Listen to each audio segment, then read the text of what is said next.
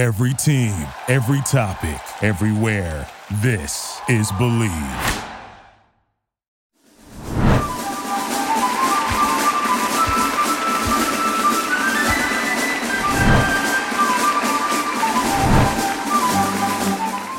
Welcome to the American Rugby Show. This is a special in person edition. Absolutely chuffed to announce we have a very special guest. We talked about the fact that we were going to be doing the Giltini season sign offs as we didn't have much Giltini representation on the pod this season. And we're blessed with an absolute treat. We have none other than Adam Ashe starting number eight for the LA Giltinis, former Scotland international. And as always, the whole band is here. We have the USA Hall of Famer and most capped Eagle in history history, Todd Clever, and former US MLR Coach of the Year, Rob Hoadley. Everyone, welcome to the show.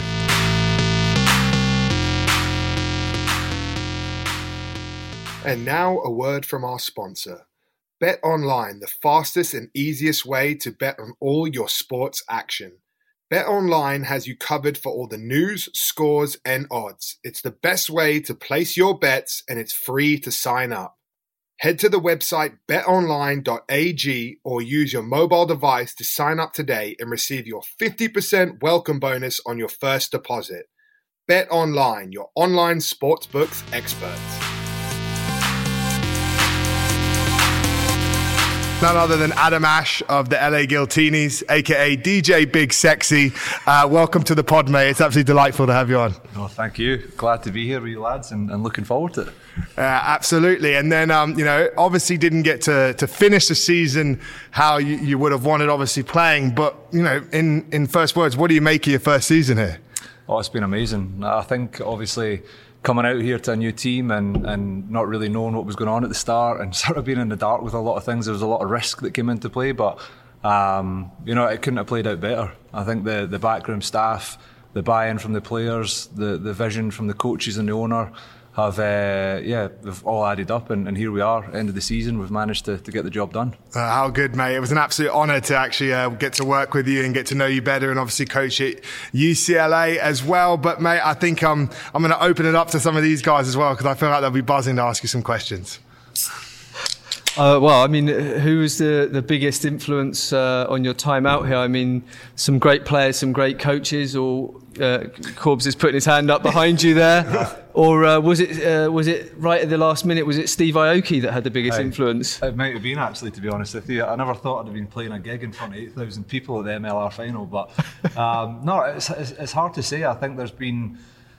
Uh, so many kind of influential people within this group. You know, when you look at someone like Dave Dennis, like you know, he's 36, 37 years old, whatever he is, and some of the things that he's achieved in his group and, and, and his career. And obviously, you know, for me, who's, you know, I look up to him as somebody who I kind of inspire to and, and potentially, you know, further down the line in my own career, would love to sort of fill the role that he's filled in this, this team over the last year. So he's been brilliant. Um, you know, I didn't think I'd ever work with a coach like Darren Coleman um, in my career. He's he's been he's been amazing. Just the the way that he sort of gets buy-in from the the players and creates that that really sort of amazing culture. Um, I've I've never seen anything like that, and someone who's been able to achieve that in such a a short time. So, with uh, yeah, there, has been a lot of influential people, um, a lot of people that have won, mm. and I think that's really um, impacted this squad throughout this year.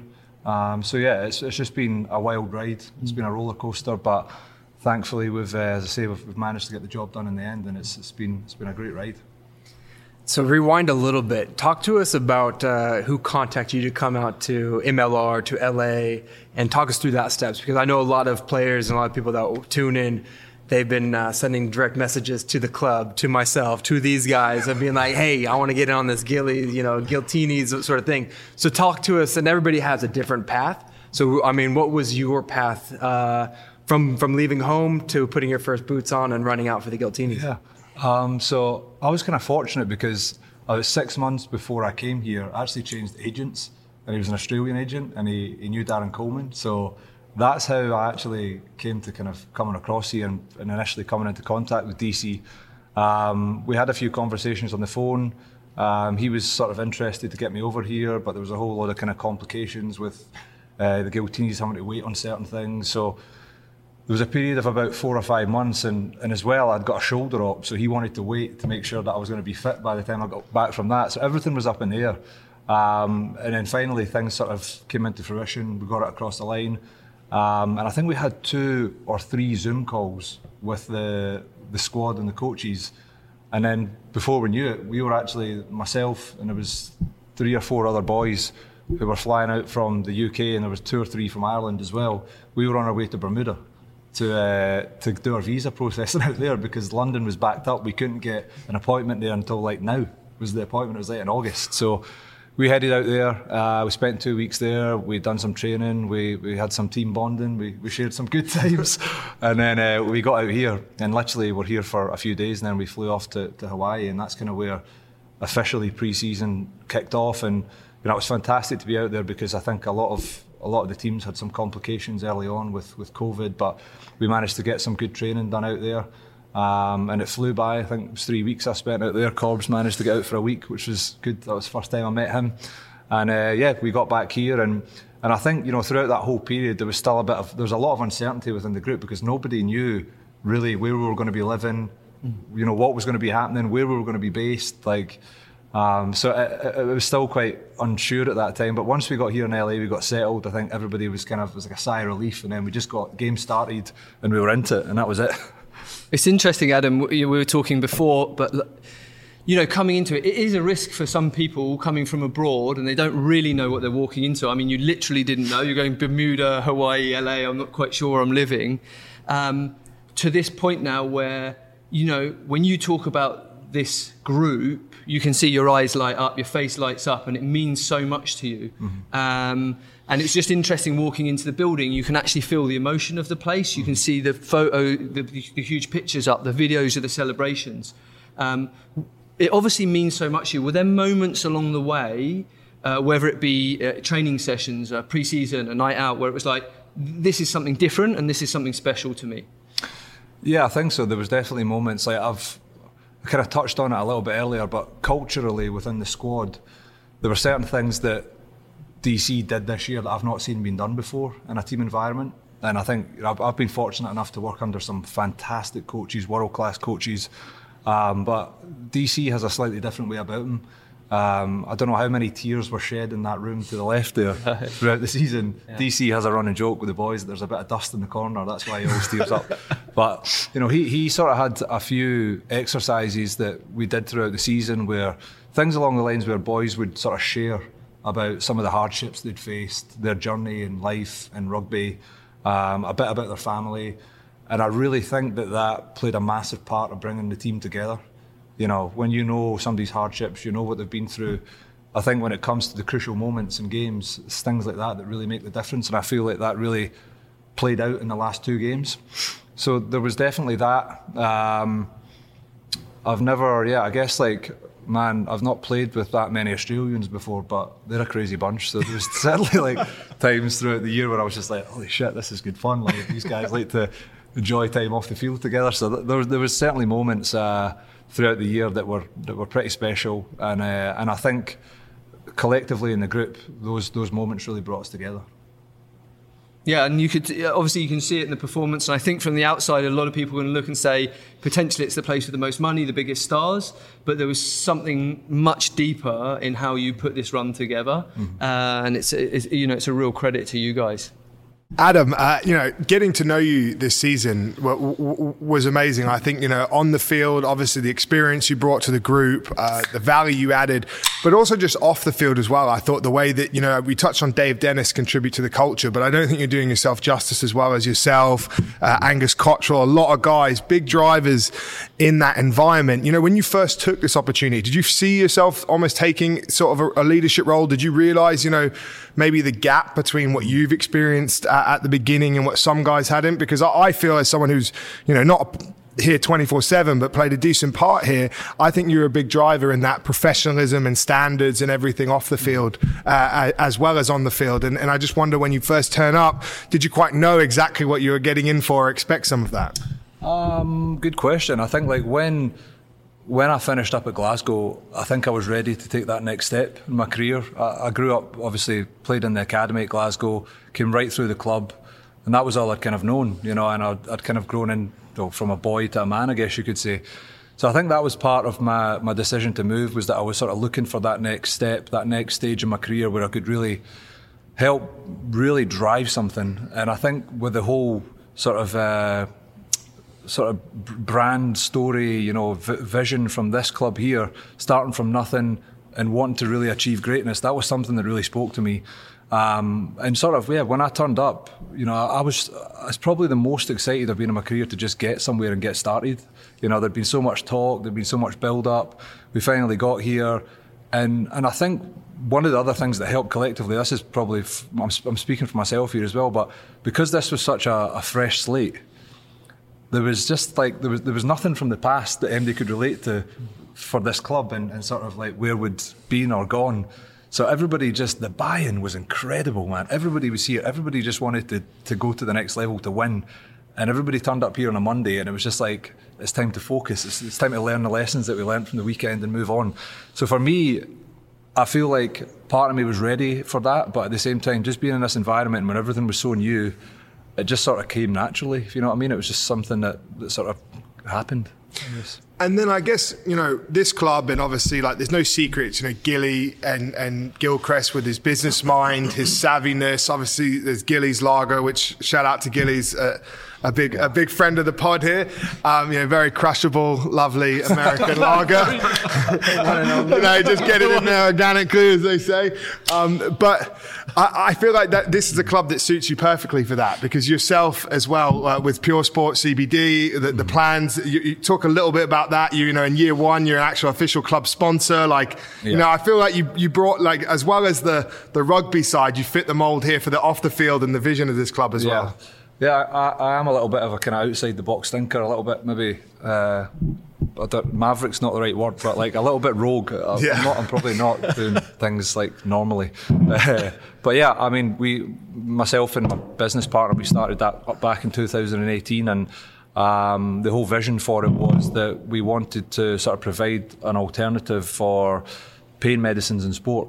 Um, you know, we had sort of been through the ringer with, you know, using painkillers, anti-inflammatories and that type of thing and had sort of stumbled across CBD and had, had noticed it had sort of quite profound effects on things like sleep, uh, inflammation, pain, recovering from injuries. So we started the company um, with the vision that we wanted to make our products the safest in the world. So um, we've sort of did that and, you know, I'm still sort of I'm still playing professional rugby, so I've got a bunch of guys back in the UK who are working their, their asses off to, to push things and grow things. Or they're doing a fantastic job, but you know I'm I'm always looking for uh, opportunities. You know I think there's massive power in connecting with people and, and sort of having having conversations, getting to know people, and I think a lot of good things that have happened in my career have come out of that. So I'm a big believer in uh, in sort of trying to, to be as good as you can off the field as, as you put into on the field. No, I, I think, mate, it's a trailblazer. Like, you know, uh, there's this newest generation of players are starting to sort of turn these businesses while playing into life after rugby. But life after rugby is so important. Mm-hmm. Like, especially, you know, and the example you set for internationals coming here, mm-hmm. but also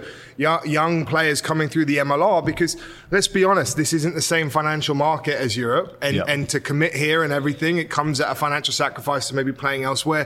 So having that vision to be able to, to, to you know, to think about life after rugby and, and, partner, you know, business with this experience to make mm-hmm. things amazing.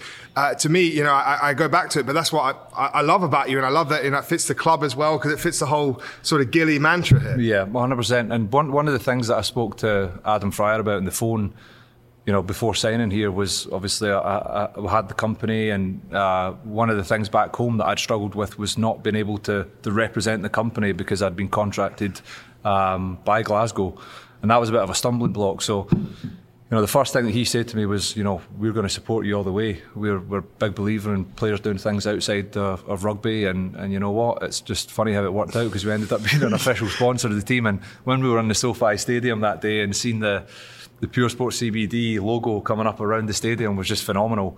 Um, and again, like I think for me, the, the big thing that spoke to me about coming and taking this opportunity was the fact that we were going to be in LA and there was going to be opportunity. You know, people, you know, the old cliche thing where people come here and you know they, they, they try and make it or the American dream or whatever. You know, I think uh, that was sort of in the back of my mind, and, and I just wanted to I guess, try and make the most of the opportunity by meeting people, um, you know, and, and, seeing what happened. And you know, who knows what will happen in the future? But I, I plan on playing rugby for a good while yet, and we'll see what happens that's, after. That's awesome. I mean, that's so inspirational, and and for everybody watching, uh, you got to take a you know page out of his book uh, because you know it's not it's after rugby you want to retire to something you don't want to retire from rugby and then find yourself because it's it's too much work. So it's it's always good to have you know one two years beforehand or, or studying. I know a lot of clubs around the world you know focus on that and there's probably too many that don't that that demand too much. So i think mentally you have that have that right. Appreciate that's it, it. And then Adam, if you're going to, you know, reflect on your journey and say there's other players in, in the UK that are maybe on the fence, wondering if mm-hmm. it's worth it, is it for them? Like, you know, how would you describe maybe your experience, and then who would you just, how would you describe like who you would recommend it to, or, or sort of what players or what they should be, you know, willing to embrace to actually, you know, be suited to come out here in the MLR? Um, you know, I think well, obviously players that are maybe moving towards the end of their career because there probably is that slight drop down in intensity when it comes to the actual games and competition.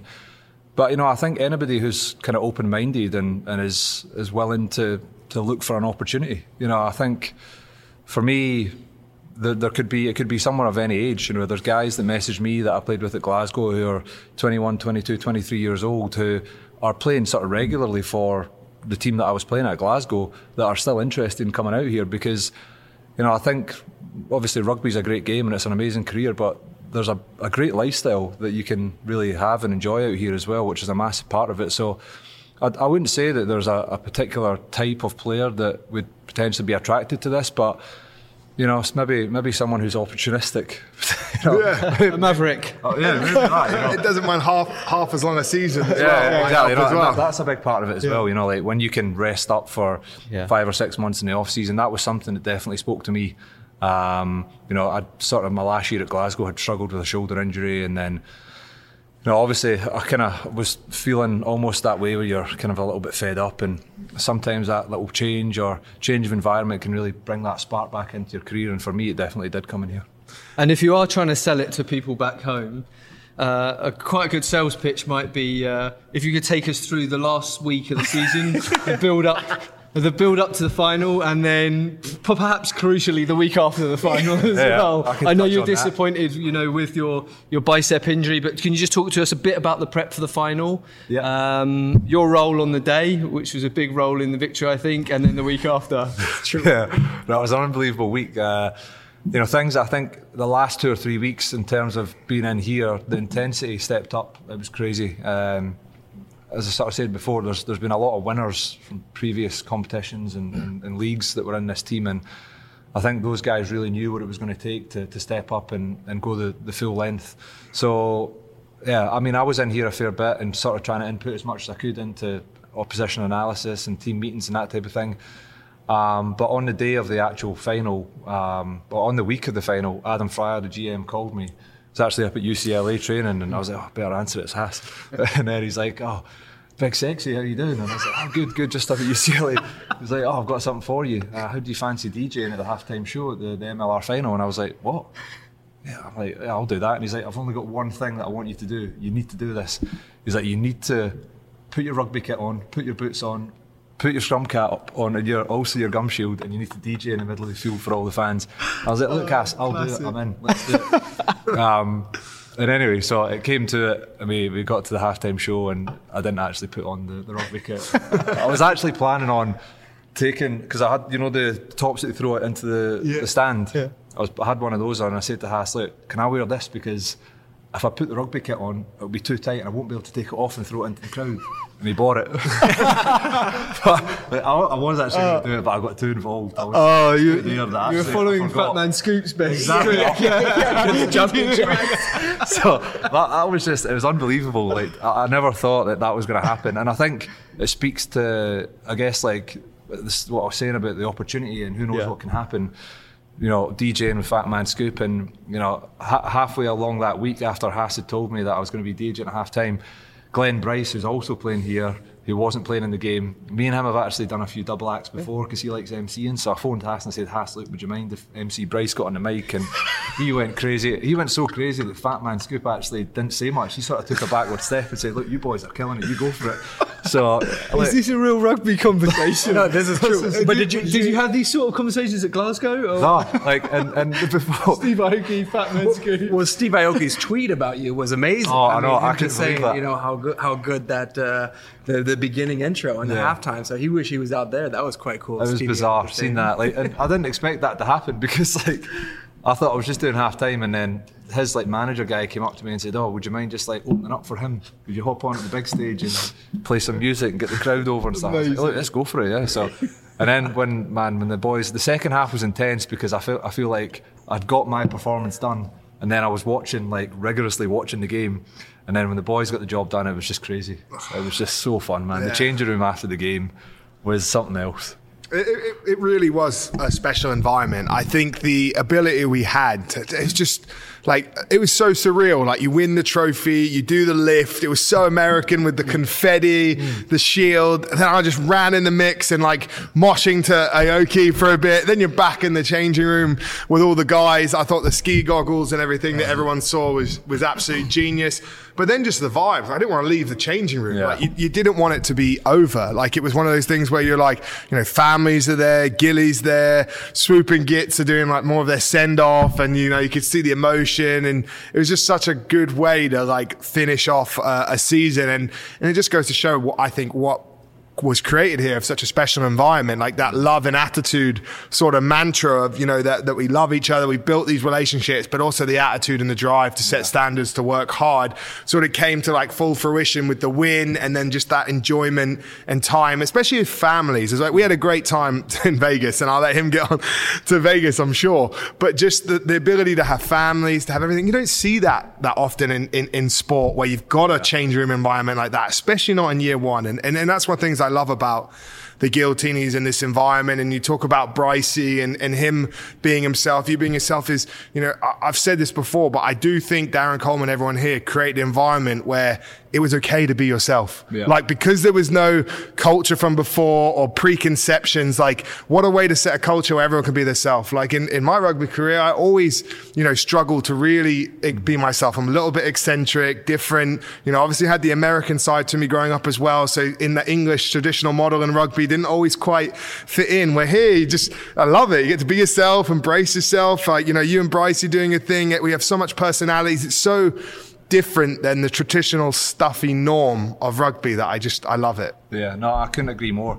I remember being in the changing room after the game and just like we were obviously we had to put our suits on at some point to leave and go to the, the after-match function, but I just didn't want to put my suit on. I didn't want to do it. I didn't want to get changed out of my champagne-soaked t-shirt Yeah. and shorts, and yeah. it was special. I, I've never been in a situation like that where all the families are in the changing room, all the players are there. You know, you walk in the door, there was a massive bucket of champagne for spraying, and then a nice bucket of champagne for drinking. You know, it was just, it was such a, it was such a nice touch, and yeah, I, I think massive credit has to go to, to Darren Coleman for, for what he's built, and and obviously to have some of the experience like uh, you know Swoop Gits and, and Deno guys like that who have who've done a lot in rugby, really really helped the culture. It was just awesome.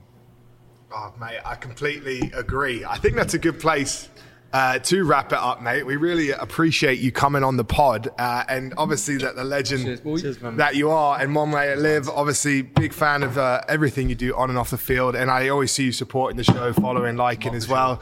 So I appreciate that a lot as well. Just give a quick shout out again for Pure Sport, where they can check it out, what you guys have on offer as well. So Pure Sport, you can see us on Instagram at Pure Sport CBD. We've got lots of interesting stuff happening on there, from all cool videos to stuff that you can learn about the products. And if you want to go on the website and buy anything, it's puresportcbd.com. Get stuck in. There we go. That's exactly what it is. Pro. But, uh, yeah. So pro. No, I'm sure everyone will be in full agreement with me. But Adam, thanks for coming on the pod. Our first Big in sexy. person guest. No problem. we love it, mate. We Loved love it. Glad to be here. It's been good fun.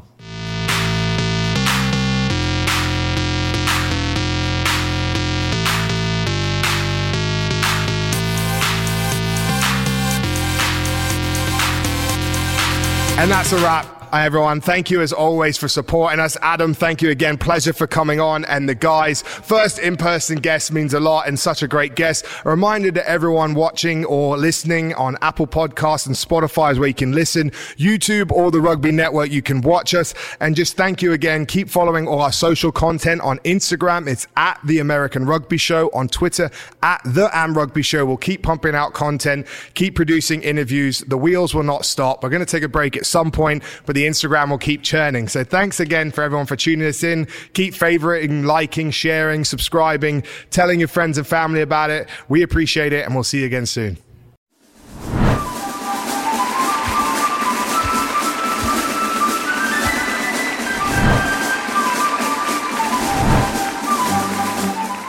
Lastly, a big thank you for this week's show, which was brought to you by Bet Online. Thank you for listening to Bleav. You can show support to your host by subscribing to the show and giving us a five star rating on your preferred platform. Check us out at Bleav.com and search for B L E A V on YouTube.